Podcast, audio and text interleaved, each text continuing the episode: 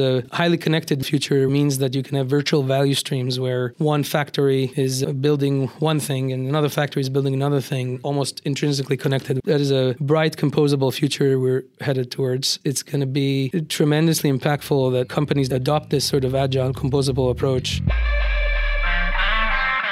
Welcome to Manufacturing Happy Hour, the podcast where we get real about the latest trends and technologies impacting modern manufacturers. Manufacturing Happy Hour.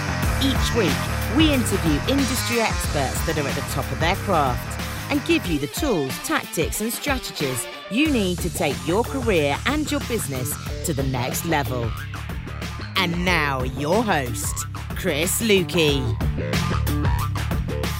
Hey folks, it's episode 165. Today we're exploring how to unlock the full potential of frontline operations, lean manufacturing, and Industry 4.0.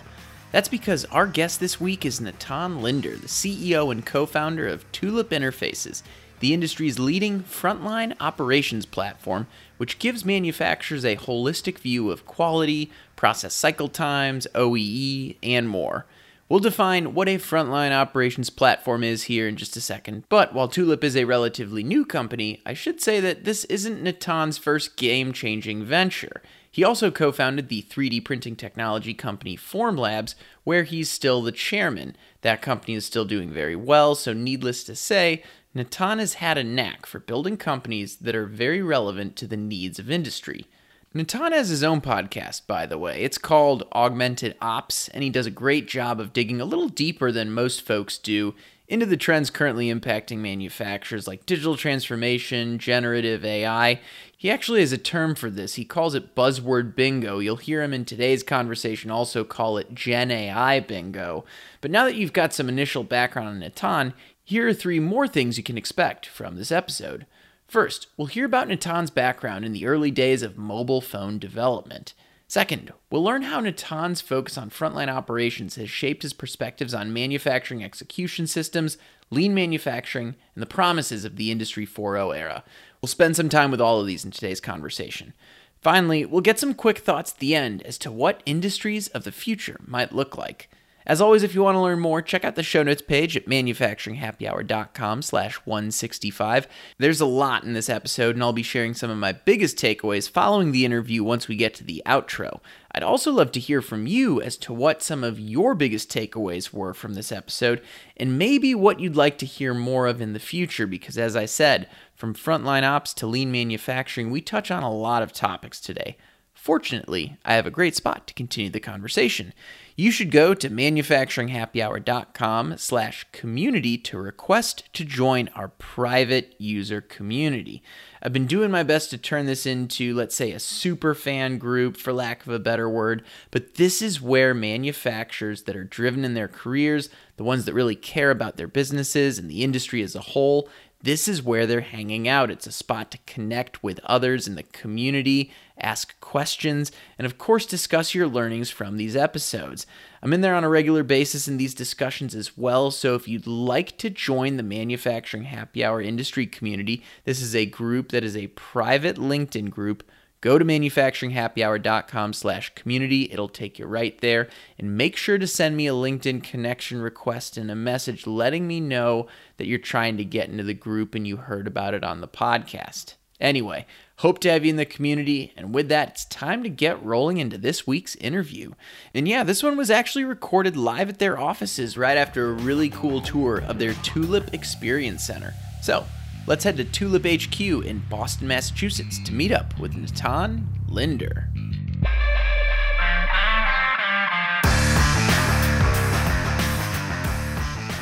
Natan, you are someone I've wanted to have on Manufacturing Happy Hour for a while. I'm looking forward to this interview. Thank you for having me. I'm glad to be here. My first question for you is I've read that your work aims to fuse design and engineering to create novel human experiences. That's a big statement. What do you mean by that? I haven't heard that one for a while, to be honest. Okay. But uh, I guess if you go back, I've I'm an engineer. I've been building fairly complex hardware and software type products my entire career. Think mobile phones, robots, 3D printers, all sorts of devices. and um, you know, usually when you build hardware, software, and more and more r- recently, and by, by recently I mean the past uh, decade plus, uh, nothing we make in hardware land is disconnected from the internet. So, you know, when I was working on, or, or when I'm talking about experiences, uh, at the end of the day, to put it very simply, it's like I love when uh, people change how they work as as a result of technology and an interface. And it, it's not it's not always the case that there is hardware involved. Uh, I'm saying it in general, but the stuff I like typically has something to do with the physical world.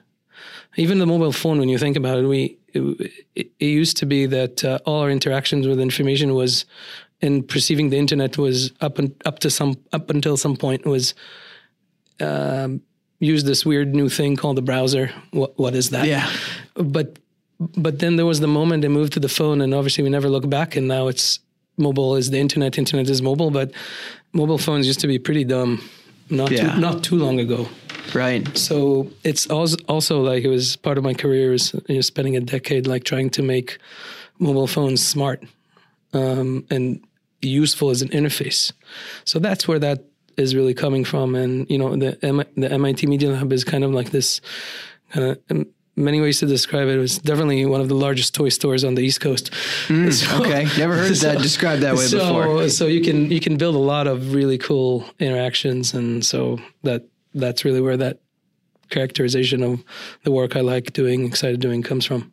Well, I'm excited to dive into your interest in the physical world, your background. But first, I got to ask you a manufacturing happy hour style question. So, Okay. Tulip is a frontline operations platform. I haven't really heard that before until I heard of Tulip. So, how do you describe what a frontline operations platform is as if you're having a beverage with someone? Who who is that? Someone Ooh, I don't know. Some, just so we just so we calibrate. because Yeah. it would be different, I guess. let's say an executive at a manufacturing company. I think that would be the persona. Okay, so you want me to sell? Uh, there we go. There we go. um, look, um, the the simple way to think about it, it uh, frontline operation platform is is a completely new way uh, to rethink about your industrial operations software that runs your production. At the broadest sense, it brings in a, a platform as a service to the people who are actually designing, building, operating production lines and operational environments. Those can be your assembly floors, machine shops, logistics centers, uh, the lab where you do the quality, and to the people who live and work within those operations. And it it gives them tools, modern tools of of, of uh, the times we live in. So, cloud native, workflow building with no code and low code means to describe and characterize the operation and then put it into production or running it, uh, giving you all the data that flows out of this operation into an internal analytics package such that you can continuously improve the operation. And unlike you know frontline operation platform unlike the traditional stack where you would uh, you know have very rigid definition of what is your data acquisition layer and what is the i don't know integration to your erp and maybe in the middle you have a very um, a bunch of tools it could be legacy xyz's where xyz could be your mrp mes cmms all sorts of tools like with a bunch of acronyms that um, supposed to give you that. Uh, uh, those are, I would call them uh, typical. They're static uh, software that are very hard to um, make t- to support what modern operation needs. Which is, you know, I'm not going to belabor the point, but I think we're we. We could agree that the world runs on data today, and the ability to make decisions on the data, and, and so that and that's what it does to the people who actually use frontline operations. And we should keep this in mind that they're able to you know, we, we talked about changing how people work. And for us, and I think you would agree that the, both of us, both both of us in our careers were knowledge workers. So w- we take making decision based on data uh, w- with great tools as a given. Why is that not the case in operations for everybody? Yeah. Uh, There, there people demand that, but it's okay. Well, where are the tools to actually achieve that? So that that's what frontline operation platform does. And I'm optimistic we're getting closer to that. I know your company is helping people get closer to that, Yeah. make that more the standard in the industry.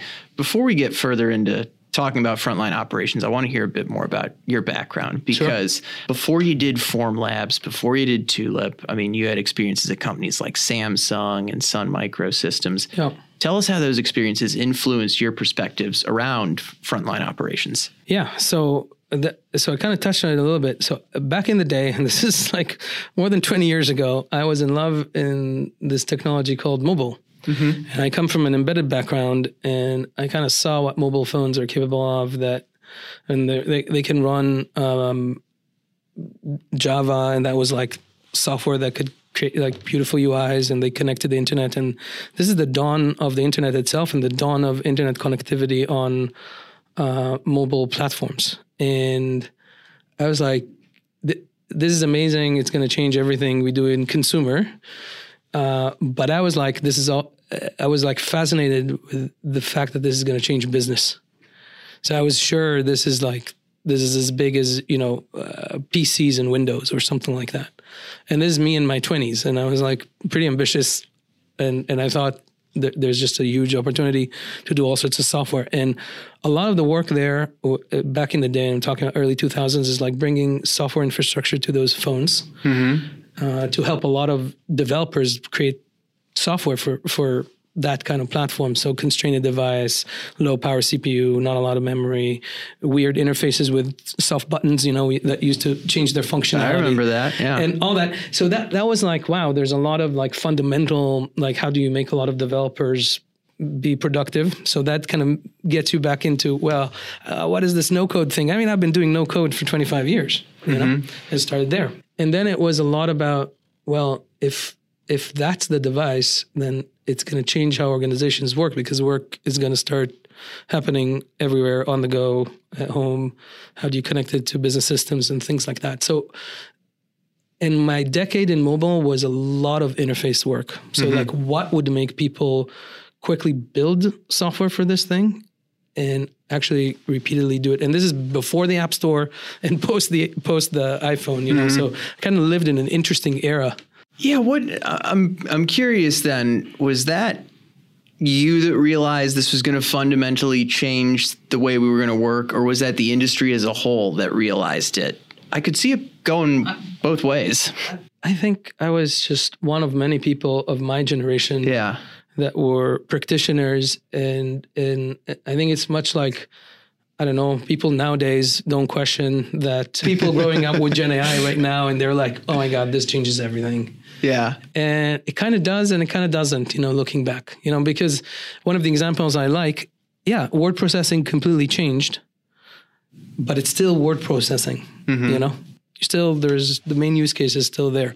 So but now you know we do it on the cloud and collaborative and all that so the, the point is is that I, I don't know if i knew all the things back then or my generation knew certainly mm-hmm. i'm just one of many but uh, you you couldn't ignore it back in the day that the pace was really picking up and like people are going to be always connected and there's a ton of business applications to be built one thing I'm curious about in your journey is your Tulip interfaces now. You're still the chairman for, for Formlabs. Form Labs. That's yeah. the word I was looking for. There's an office right in Milwaukee where I live. I should have had right? it come off the tongue a lot quicker. But how did I, I, how did you go from mobile to 3D printing to what you're doing now at Tulip? It feels like I'm interested to hear how Formlabs fits into that journey. So it's Formlabs was born out of um, collaboration with um, the kids in my class at MIT. Oh, okay. When I was finishing my master's, and and Tulip was also born out of my PhD work at MIT, and so they were like parallel crews, and I was like doing kind of two projects uh, uh, more, more, or less at the same time. Mm-hmm. Only like this thing is that you can't you can design as much as you can for companies, but you can't really decide decide like oh, this one I'm gonna des- I'm gonna design it such as going to be successful so mm-hmm. much over that period of time. So not that's impossible. So, and Formlabs went through a very uh, sort of um, dramatic growth in its early years, mm-hmm. And. Uh, it went through a very successful Kickstarter campaign. It, it pioneered the uh, desktop stereolithography category, and you know the connection is is about you know we sometimes we say at Tulip and other things and it's like democratizing some piece of professional work. In, in Formlab's case, it's making this type of technology routinely available to people who think and create in CAD. That's democratizing that access in terms of capabilities, uh, price, and and and and that that's what defines access. And to do that well, you need to build a piece of equipment. You need to create the right supply chain around it. So you have a lot, a lot of useful materials. You need to have great software and user experience to enable that. And so, so designers and engineers, uh, whether they're in the beginning of the product development funnel or they're down on the shop floor printing just in time, you know, because they need jigs to reconfigure their production. Uh, you're again back to the same theme. You're changing how they work, mm-hmm. and so would they go back to a world that now that they have this access to this technology, they're not going to use 3D printing. That doesn't make sense to a lot of uh, a lot of people, and that's how Formlabs grew to ship over hundred thousand units of of this uh, printer. Uh, printers and and then additional printers we developed. This company is almost tw- twelve years and going. Will be thirteen next September, I believe. So um, that that's that was a journey, but at the same time, the um, the moment you know tulip tulip was a, a big idea I had in my in my sort of head for for a long time when I was working on on um, at, at MIT and part of my research. And it's at some point there are these like non non regret moments that you have to make tough decisions, and it was definitely not not an easy one back in the day. And and it was a moment where I thought, you know, Formlabs is pretty stable, had a great leadership team for for that moment in time and, and stage appropriate to the company. And the tulip moment to be born as a as a company outside of a project in the making within MIT, I kind of felt it, and so it, it was no, it, it it wasn't an easy decision, but it you know sometimes you just you just do do that, and um, and a lot a lot gets figured out later, and and that that that's sort of like the gist of it, and and but I kind of never left, and I, I'm not operating there, but I'm you know being a chairman is yeah, it's, it's a bunch of time, but it's not it's not limiting me from doing you know full time uh, building Tulip. We'll be back in a moment, but first, a quick word from our sponsor.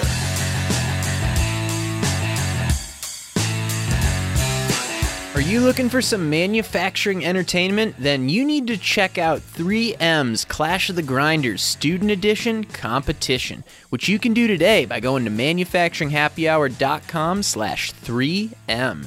This web series pits soon-to-be pros against each other in a showcase of the next generation of skilled trades talent, and it all culminates with the winner receiving a $10,000 scholarship sponsored by FANUC. Throughout the series, you'll see the competition, manufacturing trends these emerging leaders will face in their careers, and how new innovations will help them work more efficiently and sustainably. 3M is committed to skilled trades education with a goal of creating 5 million STEM and skilled trade learning experiences, and this is part of that mission.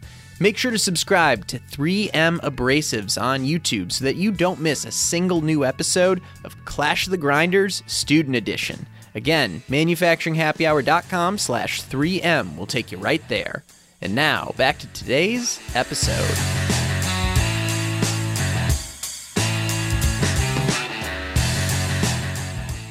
Well, I think this is a nice segue to the next question because when I think of platforms in our industry, think of like IoT yeah. platforms. I think of MES systems, manufacturing execution I, I try systems. Not to think about IoT platforms. I can imagine. I can imagine why. So that's what I want to ask you next, because you're talking about you had this passion for Tulip. It was always in the back of your mind. So why was there a need for a frontline operations category then? It's really simple. You would walk into any one of those operational environments I would uh, desc- I described earlier, mm-hmm. and this could be in a m- huge multinational or a, much smaller mid market business, and the internet, as you and I know it, is not there. And people are working with um, spreadsheet papers, sticks and stones, and you keep hearing the same thing. And it's like we we don't have a solution. We're on year three of implementing the ERP. We'll get there later. Um, so they're telling you that story on l- lack of adoption of technology, and on the and they, the, always it comes to like so and so were here, but it doesn't exactly works what we need. We'll come back to that later. Okay. And the other thing they're saying, and the value is not there or the price doesn't make sense. And b- by the way, and again in our buzzword bingo, it's like, and this is even before people knew how to pronounce Industry 4.0. We've kind of started crystallizing the thesis with Rony Kubat that I know you spend time with now. Mm-hmm. Um, um, we were, we were like thinking this is this is nuts, and and then you know talking to all the usual suspects and you know VCs and others, and everybody tells us, oh, you know, um, so and so large scale company has it all, or this uh, global SI they they build it all. There's no reason for this company you're talking about to exist. This is before we even found the company. Mm-hmm. When I'm like, okay, great, that means we we're onto something. Yeah, and and and that and and you know that that was the case more than a decade ago, mm-hmm. and we're so far from done, even a decade in. I've got a question about that a little later on. I, I want to ask you what's talk to me about composability a little sure. bit. I saw that out on the floor, and you know the way I look at it is yeah. you've moved from having what were and what you call monoliths, these yes. platforms that you couldn't yeah. do much with. It's like this is the way it's yeah. set up. So, what does composability mean in practice? Like, yeah, it's not. By the way, uh, we didn't coin this. Uh, I don't. Just the only person on the planet calling legacy software monoliths. Mm-hmm. It, it's just the a good way to describe their architecture. Yeah, a bunch of people, likely very smart, motivated, sat in a room, and uh, you have to be in software development you have to be finite otherwise like you will never get to deliver code mm-hmm. to anybody certainly that was the case before cloud software emerged mm-hmm. but now we're solidly in that space so it changed how we deliver software so software in general are, are uh, b2b enterprise uh, the good one, in my view, should be designed with uh, continuous delivery. So, for example, uh, when you delightfully log into your Google Docs or whatever other vendor you're using, mm-hmm. you're like, oh, wow, there's this new feature and it works for you, and nobody asks you if you want this. And you're like, okay, that's great. That's continuous delivery. And like, we take that for granted as well. Mm-hmm.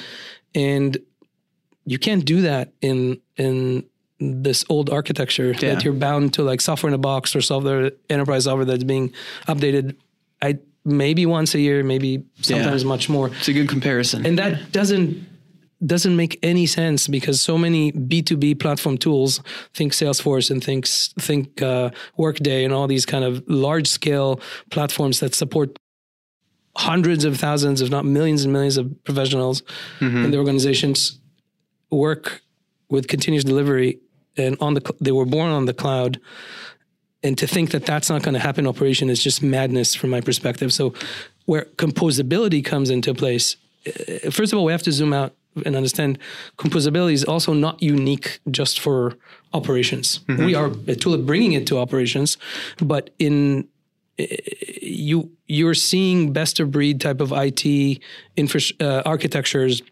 composing all sorts of different we're going to use this for our connectivity and we're going to use that for our data lake and we're going to mm-hmm. use this and that that is like one level to think about composability but when you dive into the platforms themselves like if you ever use have you ever used salesforce before i have so yeah if I'll give you access to our Salesforce, there's some stuff you will be able to do mm-hmm. because it's Salesforce. And you will go into the standard interfaces and you'll find this report, that report, or whatever. But some stuff you you'll have no idea unless someone takes you through. Why? Because we've composed Salesforce to fit the needs of our business. Mm-hmm. And this is back to the point I was saying before that you know it's heterogeneous in nature. It's like we, we have the same needs, but they're kind of different between different organizations, even though they're very very similar. Mm-hmm. And you know, composable production system or composable MES uh, or composable frontline operations, you you name it the way you see fit. Uh, gives that power to the people who are actually designing and building uh, production environments. And um, it's not a maybe one day, perhaps it's it's now. Mm-hmm. And and and they're the and the reason this is happening, or the, the reason I think composability is so the need for composability is so pronounced in these environments is because they're complex and physical and dynamic. That makes it very hard. So, like, what, what I mean by that, think about the transitionary workforce. How mm-hmm. many people come in and out need to train? Think about how r- real physical products are being born. Engineer, you know, from NPI, so so new product introduction mm-hmm. to um, um, engineering change uh, management to product life cycle. So how long does a product scale ups, mm-hmm. uh, supply chain management. So I, th- all that is like physical stuff. That means that if both of us have uh, the same, you know, this a production line that even builds the same product across the same company across two different sites, they might be slightly different. And to do that, uh, yeah, you need tools that are able to deal with this kind of intensive uh, set of differences and then a lot of people like to talk about the ITOT side of things. Yep. And and that's also where it comes to, to play because why does your OT need to live sort of independent of your IT architecture? Mm-hmm. It sh- it shouldn't. And uh, why do we need to have long debates on what is the right specs or you know the data model the, the this conundrum Alexa, what's the data model and, mm-hmm. and, why can't it be defined by the people actually doing the work? Again not to worry not to not belittle the need for uh, governance and things like that. That's not i mean that's not um, something we're neglecting in our conversations but uh, this ability to compose need companies need that and and people who do the work need that. So that's where i think it, it's at at the moment. Well i mean I, if I'm looking for a theme in this conversation so far, I feel like you're taking the things you've seen in the mobile world, we see in our everyday life, and you're making yeah. manufacturing more flexible. To oversimplify yeah. it a bit, it, I don't. I don't think you're over. I think you're. I think you're on the right track. Uh, what one one very clear vector you can think this through is software, the lens of software, and, yeah. and the art and craft of software engineering and and you know software engineers uh, you know when i started and we talked about sun microsystems i remember one of the team leads and i'm like this super young engineer and they bring me like this giant binder mm-hmm. with a like ieee model of developing software and i'm sticking on my table it's like don't read this mm-hmm. but i got to give you this and this is like the, the waterfall deluxe version. Yeah. And of course, how do we develop software today? It's like agile, scrums, mm-hmm. sprints, all these. And where is uh, all this is coming from from lean? Yeah. We're going so, so, so like software engineers and software architects stole all that or you know grabbed it over to lean uh, because software is very complex and like we know that software is sort of the glue and the conduit in which like we get the data and all that kind of stuff. You know what's the problem? It's like there's not enough software engineers in the world period. Mm-hmm. Mm-hmm. It, specifically there's not enough of them in operations yeah to create all the software that you need to have this flexible manufacturing that you were talking about it and by the way if you're doing software software engineers are kind of you know they're I don't want to. Uh, I am one, so I'm, sure. I'm, I'm, being a little bit careful. It's not really lazy. It's just we like to be efficient. I get so, no. I get you. So yeah, a good engineer do, is a lazy engineer. Yeah, I've heard that we term do before. automation, and we're going to use whatever we can to to get by and to get still get the quality and throughput and all kind of stuff. And that means tools. Yeah. Uh, where, where are those tools? And by the way, is that also, how we get more software engineers and operations? Is more tools? Yes. Okay. And, and, and here's another one. Here's another angle to think about this. Uh, if you plot the the uh, adoption of internet as pronounced mm-hmm. by browsers, active, blah blah sessions, this and that, and open source adoption, it, they're correlated. Why they're correlated? Because software engineers share and open source is a, is a thing. You cannot imagine the technological landscape today without open source and open standards. So ecosystem matters. Yeah. Yeah. And and that creates velocity. Where is open source and ecosystem for operations? I'm you're creating it. Is what we I'm looking busy, at. we're busy creating it with a bunch of great companies and partners, and yeah, we have a role to play, and many other people have a role to play. So, all of that is what makes manufacturing flexible down the line. The next round of our interviews coming up right after a word from our sponsor.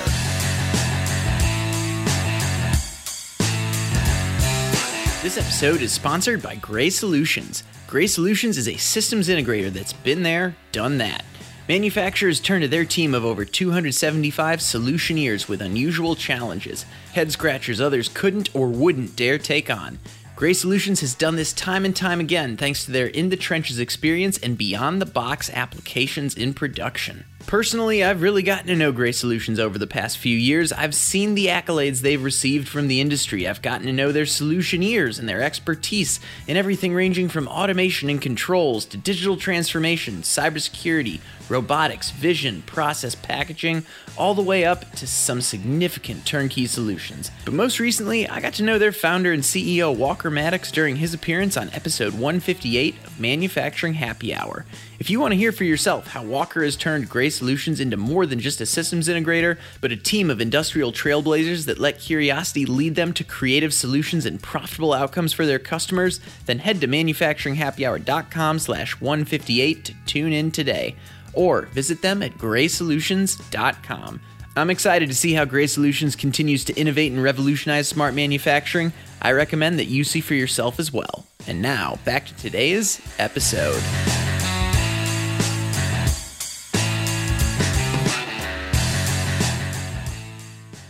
You brought up lean manufacturing. I- and, and i've heard you kind of do lightning rounds in your interviews around buzzword bingo. Yeah. um, i do since we've got about uh, a little less than 10 minutes left in our interview i do want to get your quick answers on a few categories starting with lean manufacturing. So you have a book called augmented lean. Yeah. so what was missing from lean manufacturing? Like we know about eliminating waste increasing productivity that the world needed augmented lean to exist So nothing is missing. Okay. And that's why we use the word augmentation. okay. augmentation has a lot of, in, uh, I'd like, I spend my PhD is around augmented reality and like this word augmentation, I've been thinking about it for a long time from a technological perspective. So it it's about the term or the the the field that it defines where lean lean operations or lean manufacturing, lean companies this is um, you know from the Toyota production system onwards,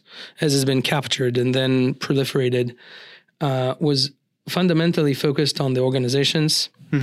It was um, it was laying out great groundwork, and I don't think those principles are, and that's what we're saying in the book. They're not they're not wrong, and they don't need. And they're not broken, even though my conversation with Momak that started some at some point, he told me I think lean has failed so far, which was like really really interesting how, how he said that. Yeah. but the augmentation comes from the simple fact that 30 years ago there's no internet. There's no cloud. There's no big data. There's no mobile phones. And you can't ignore the fact that these 30 years of accelerated technology adoption uh, did not proliferate into the fundamentals of how lean works, of how you empower and you create sort of superhumans. Because like now, when you think about the augmentation, we talked about the knowledge workers. So how do you give those tools, like for lean practitioners, to um, you know have a more uh, it's it's it's almost a more radical version of lean that gives them independence because they're they're in command of the data the creation of the data such as their ability to to make decisions that are lean driven are just the the way we're the way we're living today where you know something happens and uh, some important deal you're tracking with salesforce what what happens? Like 15 alerts fire almost instantly 10 slacks and all that kind of stuff and it's all real time and you're like of course. So so uh, lean is not broken in my view but it needs it needs augment, augmentation to you know the reality that we live in today. So. I uh, I've got three more questions for you. Two related to industry. One something completely different. Okay. Um, you brought up Industry 4.0 earlier, Yeah. and and I'm curious uh, as far as capitalizing on digital transformation. I feel like this Industry 4.0 era has been going on for what maybe a decade now or so. decade plus yeah Um, and I was listening to one of your podcasts on augmented ops when I was running around Boston Common this Yeah. morning. And, you know, it sounds like we might have missed the opportunity to capitalize in there, at least, at least in North America, where maybe Europe did a bit better job of capitalizing on it. I'm curious to hear your perspectives on it because judging by your facial pr- uh, expressions, I might not be getting this right. But the main question I have is what do we do to not miss opportunities like this in Yeah. the future? so a little bit of historical context. So like the project, like of Industrie 4.0, like you know the the European spelling. Uh, Yeah. there- there's a lot of Euro- IE at the end. yeah, IE yeah. at the end. So there's a lot of European Union uh, work and project research and so on that went into that. And uh, you know, the US, we're just a bit more cowboys, which is like mm-hmm. kind of implement stuff, mm-hmm. less research, I'd say. Um, and I, I think there were a lot of different names to describe different aspects of the similar phenomena, and they're all kind of insufficient and is put together potentially wrong and dangerous. So it's like you call a thing, this is Industry 4.0, and this is like industrial IoT uh, or industrial internet, and it's like all these things are just quite honestly they're not the most important things because uh, te- technology to connect, collect data doesn't matter how you call it uh, existed. Mm-hmm. and uh, and has become more available and more commoditized even for industrial settings. So we're seeing this phenomena specifically where we talked about monolith, but on the edge, you know, uh, there, there's some great edge techno- uh, collection, you know, data collection technology, and it will be as long as there are PLCs and the like. Mm-hmm. And some of guess what? Some of the drivers uh, will move to uh, cloud-based uh, connectivity. And if your network talks to the cloud and you have good failovers, and you're not in high-frequency land, you might be okay with that. And if if that's your operation, I wouldn't suggest you run a petrochemical plant on something like that.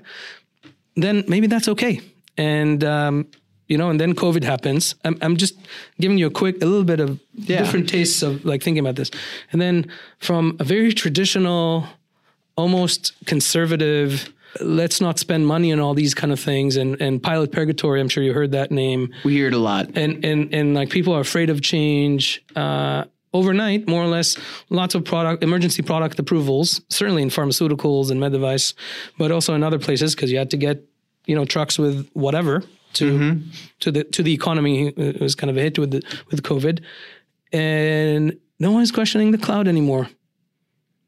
Why? Because you're at home and you need to log into the factory and you need to see what's going on. Mm-hmm. And so now we're in the post-COVID world. Like, how can we unlearn what we've learned? We can't. Mm-hmm. So long story short 50% of the battle is not technology is the culture and the adoption mm-hmm. of these different sets of technology. So I don't think the opportunity is lost. I actually think uh, maturity is here. So we, the less we need those buzzwords, the more uh, it tells you how, how ready we are to accept that. Okay, this is actually happening, and you know why this is is important for companies and potentially the listeners, our customers, our partners. It's like it's not about it's about staying competitive. So it's an, an imperative. It's not like it's kind of like I'm telling you, like, look, I'm going to start this great business, and my whole digital strategy, we're going to work with uh, billboards. Yeah. I don't need this digital advertise. Like, you know, it's like the world has changed.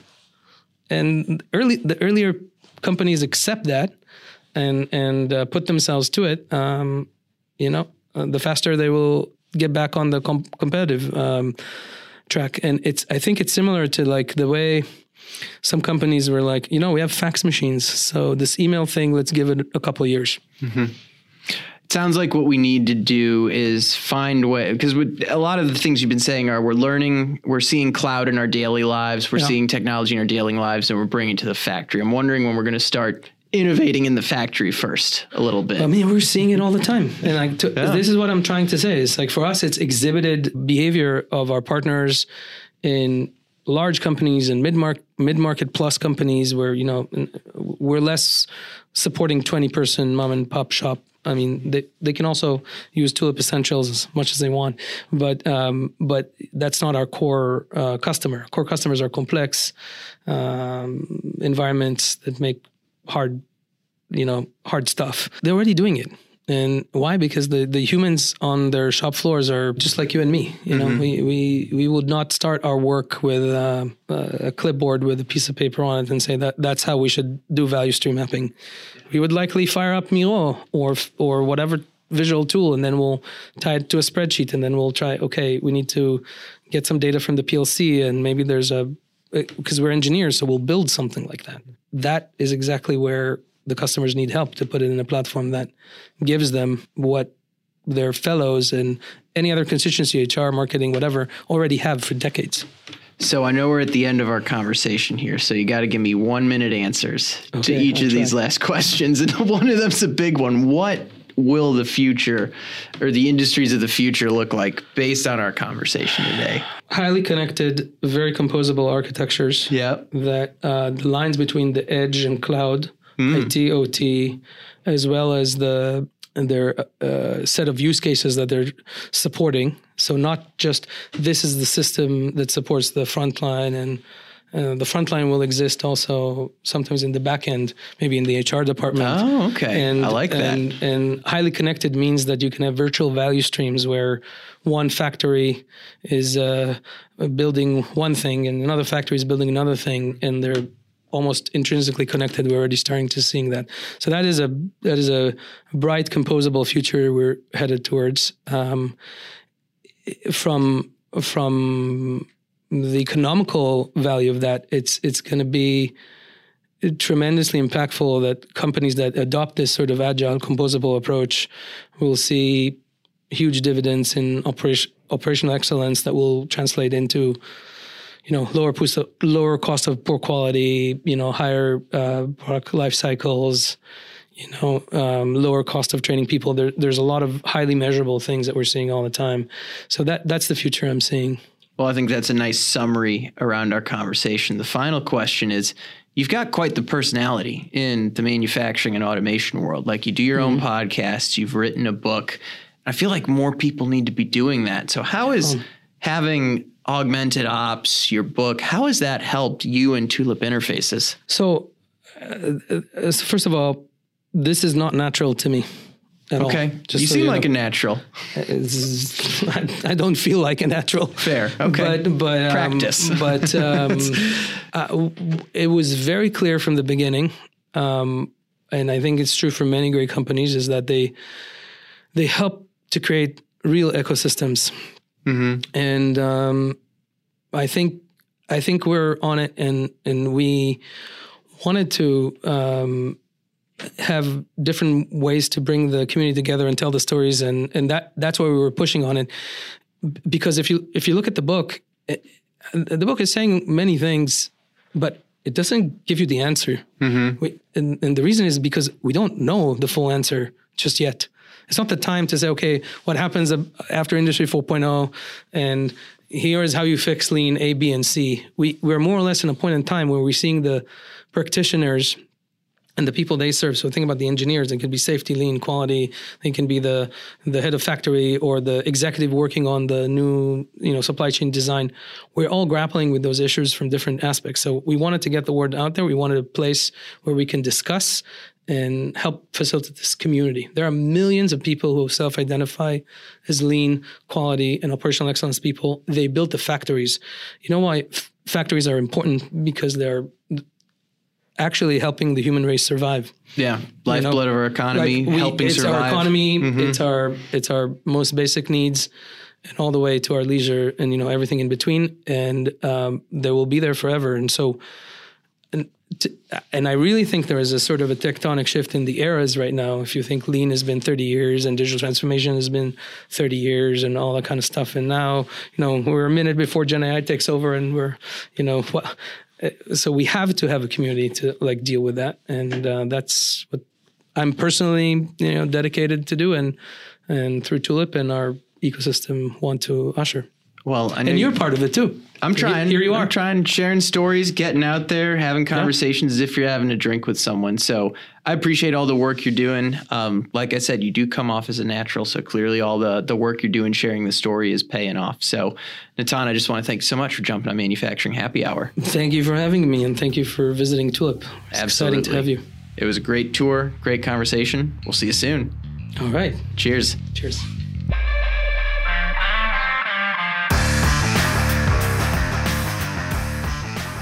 Hey, thanks for listening, and thank you to the whole Tulip crew for making this interview possible. By the way, major shout out to Rony Kubat, Tulip's CTO. He gave me a great interactive tour of their experience center right before this interview. If you find yourself in Boston at any point, I definitely recommend trying to pay these folks a visit. Easily could have talked quite a bit longer on these topics. If you want to hear more, definitely check out Natan's podcast, Augmented Ops, where he gets into, I'll say, pretty much every question I asked him. You can hear maybe like an episode on every single one of those topics. So check it out. We didn't even get into generative AI today, and I know that's on Natan's mind, and you probably picked up on that too. So, you know, maybe that'll make a great topic for a future part two of this conversation. Anyway, as promised, I'm going to share a few of my takeaways. First, I got to say, I'm pretty impressed with how Natan saw an opportunity for the B2B space when he was working in the early days of mobile, while I'm sure most everyone else was focused on how mobility was going to change the way we interacted in our daily lives. Another thing that struck me when I was listening back through this was his story about starting Tulip while still at Formlabs, specifically when he saw that Formlabs was a stable business with the right leadership team for him to be able to step away. Next takeaway composability gives power to the people building production environments. And this is needed because production environments are complex and physical and dynamic. Great point as well about needing more software engineers in general and then in operations and giving them more tools as a way to get there. Next takeaway, takeaway number four. I like how Natan highlighted that part of the idea for augmented lean is that when lean manufacturing came up as a production process and ideology, the internet didn't exist. So now there are more opportunities to put humans at the center of lean manufacturing as they become more enabled to improve frontline productivity.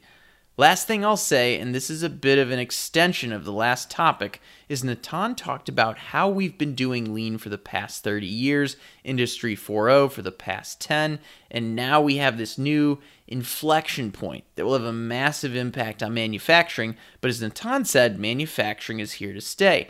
The manufacturers that take advantage of these opportunities are going to be the ones that transform their operations, leverage data, leverage composability to optimize their unique operations to eliminate waste, increase productivity, and operate more competitively. All right, that was a lot, but if you want to recap, head to manufacturinghappyhour.com slash 165 for the show notes, plus links to Natan's book, Augmented Lean, his podcast, Augmented Ops, and of course, there you can connect with Natan and Tulip interfaces as well. Final couple things I want to say. Shout out to 3M and Gray Solutions. Thank you both for sponsoring this week's episode. And if you want to be a part of conversations like this, well, hey, this is your opportunity to join the manufacturing happy hour industry community. That group is set on LinkedIn, but going to manufacturinghappyhour.com slash community will take you straight there. It's a private group, so request to join, and then make sure to send me a connection request, and uh, just so I know that you heard about this by listening to the podcast. So can't wait to see you there. Can't wait to chat. In the meantime, stay innovative, stay thirsty, and we'll catch you again next week. Cheers. Thanks for listening to Manufacturing Happy Hour, powered by the Industrial Network.